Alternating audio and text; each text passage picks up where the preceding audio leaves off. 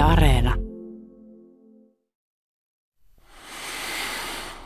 Ah, kylläpä raha tuoksuu hyvältä. Juuri painosta tulleen setelin tuoksua ei voita mikään.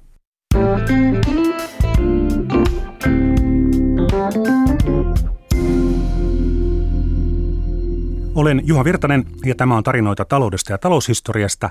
Tänään puhun rahasta. Lapsena matkalla kohti Tamperetta jännesin aina, koska se pierun haju alkaa. Siihen aikaan ei ollut sitä moottoritietä, vaan Tampereelle piti ajaa Valkeakosken kautta.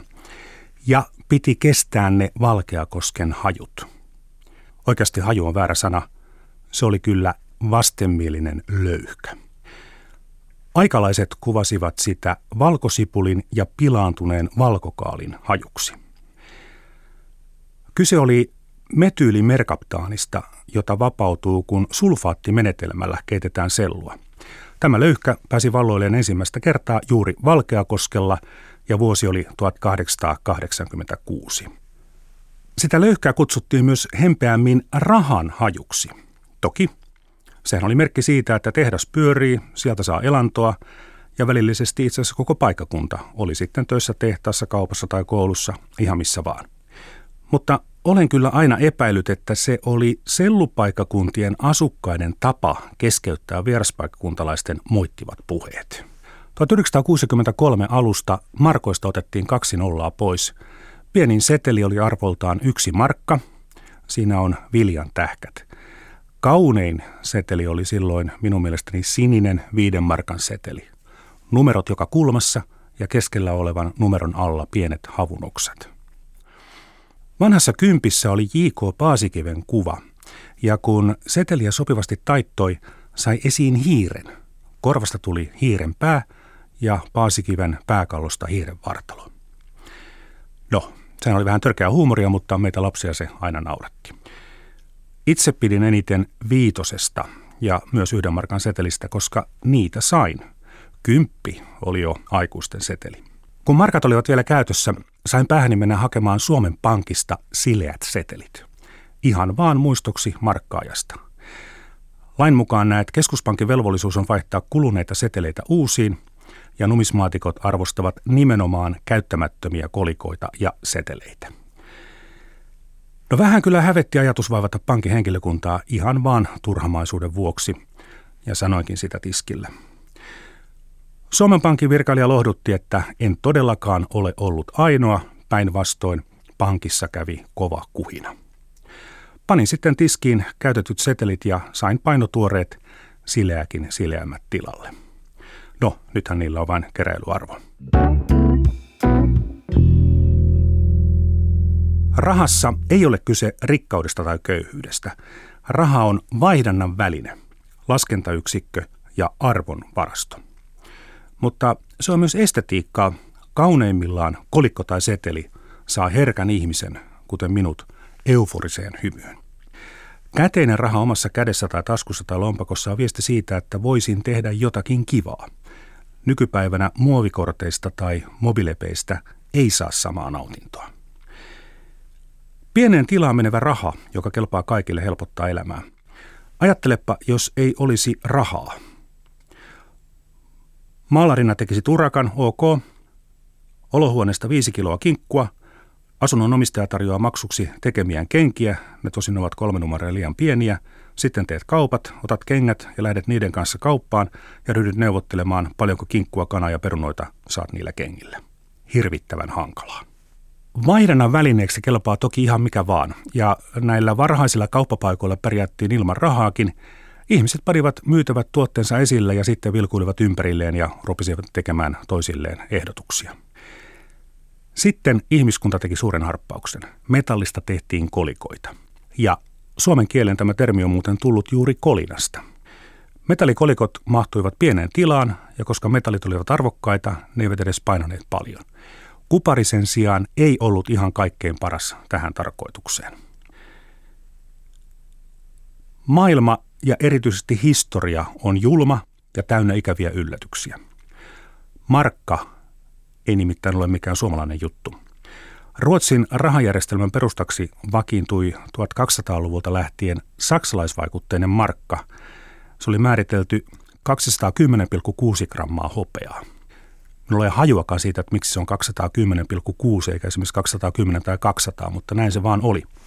Markka oli siis painomitta.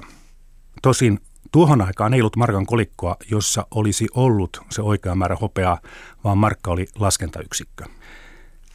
Ja sitten, jotta kaikki kruunut ja markat menevät ihan sekaisin, niin tämä silloinen Ruotsin markka jakautui kahdeksaan äyriin. Jos nyt unohdetaan Kiina, jossa siis setelit tiettävästi otettiin käyttöön ensimmäisen kerran koko maailmassa, ja keskitytään vain kotoiseen Eurooppaan, niin missä maassa otettiin ensimmäisenä setelit käyttöön? Vinkki, rahana käytettiin kuparia, joka painoi paljon, liian paljon.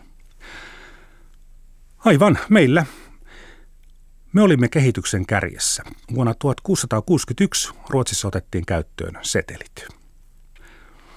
Mikä sitten on seteli? Amerikkalainen taloustieteilijä Roope Ankka on määritellyt sen paperiksi.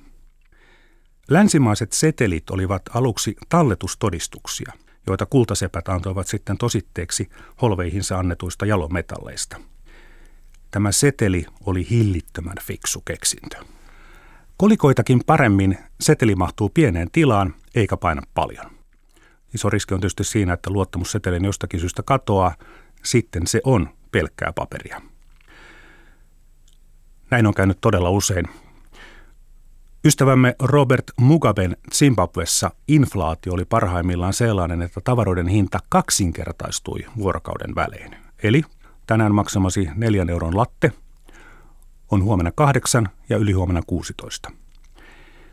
Homma meni siis ihan huumorin puolelle ja maassa sitten siirryttiinkin käyttämään Yhdysvaltojen dollareita. 1951 Ankkalinnassa oli kova myrsky.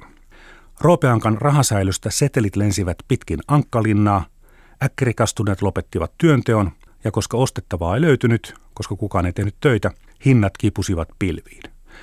Roopella oli ruokaa myytävänä ja hän sai setelinsä takaisin. Ö, mutta ihan fiksu ei ole kyllä Roopekaan. Hänestä ei kannata ottaa mallia. Roopen sijoitustrategia on järkevä vain deflaatiossa, eli kun hinnat laskevat, silloin käteisen arvo nousee. Deflaation kurimuksessahan oli aikoinaan pitkä esimerkiksi Japani, mutta tietääkseni Ankkalinnassa ei ole ollut koskaan deflaatiota. Setelillä on arvoa, kun joku luulee sillä olevan arvoa. Inflaatio ei iske, kun keskuspankki lupaa maksaa setelistään niin ja niin paljon kullassa tai hopeassa. Varsinkin diktaattoreille tulee mieliteko rahoittaa omasta mielestään loistavia hankkeita painamalla rahaa. Temppu itse asiassa toimii, mutta tosin vain hetken. Kun raha on reilusti liikkeellä, kuten Ankkalinassa 51, rahan arvo romahtaa. Meilläkin on käynyt niin. Kuninkaamme Kustaa kolmas halusi rahoittaa 1789 Venäjän sotansa setelirahoituksella. Valtiopäivät pani hanttiin. Omasta mielestään Nokkela kuningas laski sitten liikkeelle valtiokonttorin luottoseteleitä, joille luvattiin 3 prosentin korko. Näiden velkakirjaseteleiden arvon piti olla sama kuin valtiopankin seteleiden.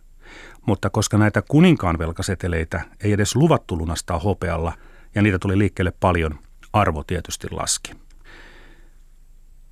Lopulta tästä tuli niin hassu juttu, että Ruotsin valtio ei itsekään luottanut kuninkaan velkaseteleihin, koska tullimaksuja ei voinut lopulta maksaa niillä lainkaan. Kun arvottomuus sitten paljastui kansalle, tuli napinaa ja lopulta sitten 1803 valtio lunasti nämä leikkirahat, eli vaihtoi ne yksi yhteen oikeaan rahaan. Ja se tuli kalliiksi.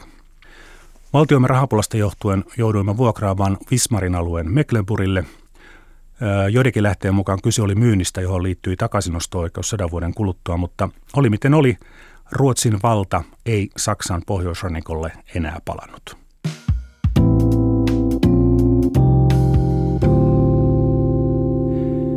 Mutta kaikki mammona ei ole katoavaista, ei edes paperille painettu tai kirjoitettu. Maantierosvoja on kiittäminen siitä, että kehitys kehittyi. Rahankuljetushan oli aina vaarallista – Joskus meni rahat ja joskus myös henki. Ja sitten jos käytti kuriiria, henki säilyi, mutta kurirille voi tulla aina kiusaus häipyä rahojen kanssa jo ennen tapaamista maantierosvojen kanssa. Joku fiksu, en tiedä kuka, keksi maksuosoituksen. Eli kun venetsialainen kauppias halusi maksaa firetseläiselle kauppialle, venetsialainen meni raha-asioiden hoitoon erikoistuneen suvun edustajan luo, maksoi laskun sinne ja rahan välittäjä lähetti sitten viestin Firenzessä asuvalle sukulaiselleen, että maksa sille ja sille tämä summa.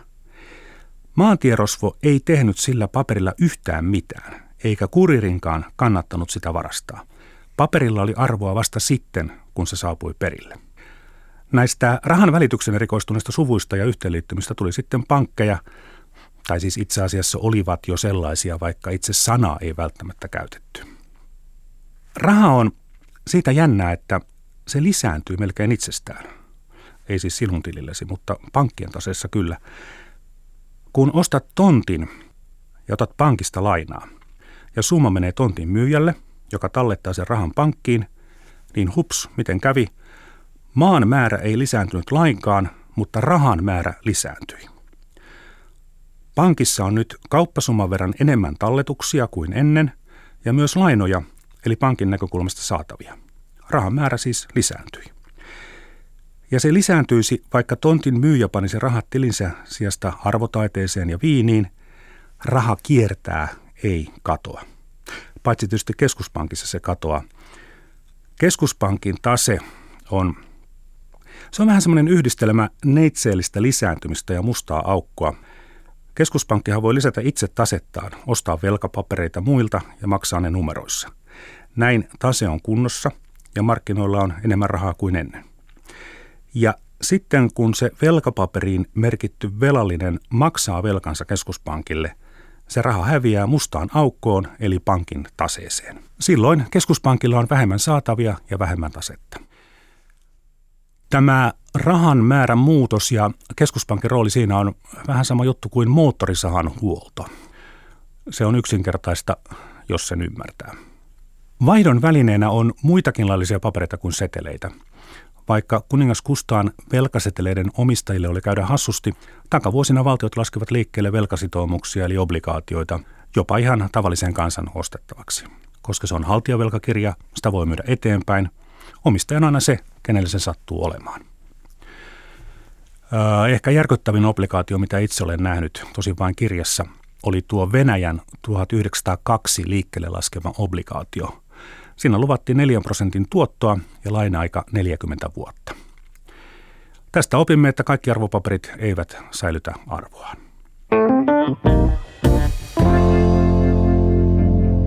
Persaukinen.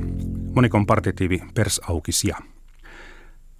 Sellaisia olivat aikoinaan varattomat, joiden housujen tai hameen takapuolen kohta oli kulunut jo puhki. Kyllähän pellavasta saa kestäväkin kangasta, mutta näissä itse tehdyissä vaatteissa kestävyys ei ollut kovin hyvä ja lisäksi vaatteethan käytettiin aivan loppuun. Ai miten tämä liittyy rahaan? Ateneumin taidemuseossa yleisö aika harvoin kommentoi teoksia. Muutaman kerran olen kuullut kaskiteoksen, eli raatajat rahanalaiset, kohdalla syviä huokauksia maalauksessa olevien ihmisten köyhyydestä. Koko kukkeimman nuoruuteni ajan luulin, että Eero Jannefeltin maalaus kuvaa syvää köyhyyttä, että kaskenpoltto on hengissä säilymisen viimeinen vaihtoehto. Ja pieleen meni. Kaskeaminen oli aikoinaan edistystä.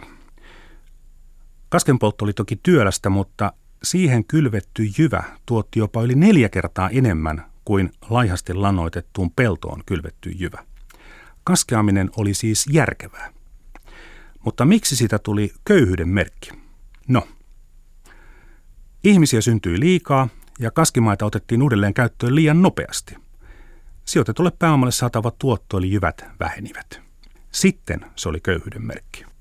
Teoksen toinen nimi Raatajat rahanlaiset tulee Kalevalasta – Tuop on piika pikkarainen, raataja rahan alainen. Raataja tarkoittaa savolasmurteissa juuri kaskiviljelijää ja rahan alainen on palkkatyötä tekevä, siis rahasta riippuvainen, rahan alainen. Jos teoksen nimi olisi Palkatut kaskiviljelijät, niin se olisi vähän tylsä. Parempi on tämä Raatajat rahan alaiset.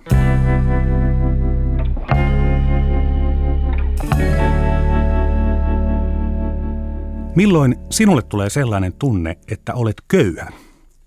Minun suurin köyhyyskokemukseni tähän mennessä, ja tuskin muuten vielä parempaa tai pahempaa tulee, on kävely parkkipaikalta Plenamin palatsiin. Aivan upea, mahtipontinen, mutta tyylikkäällä tavalla uljas rakennus. Se näkyy tiepäässä.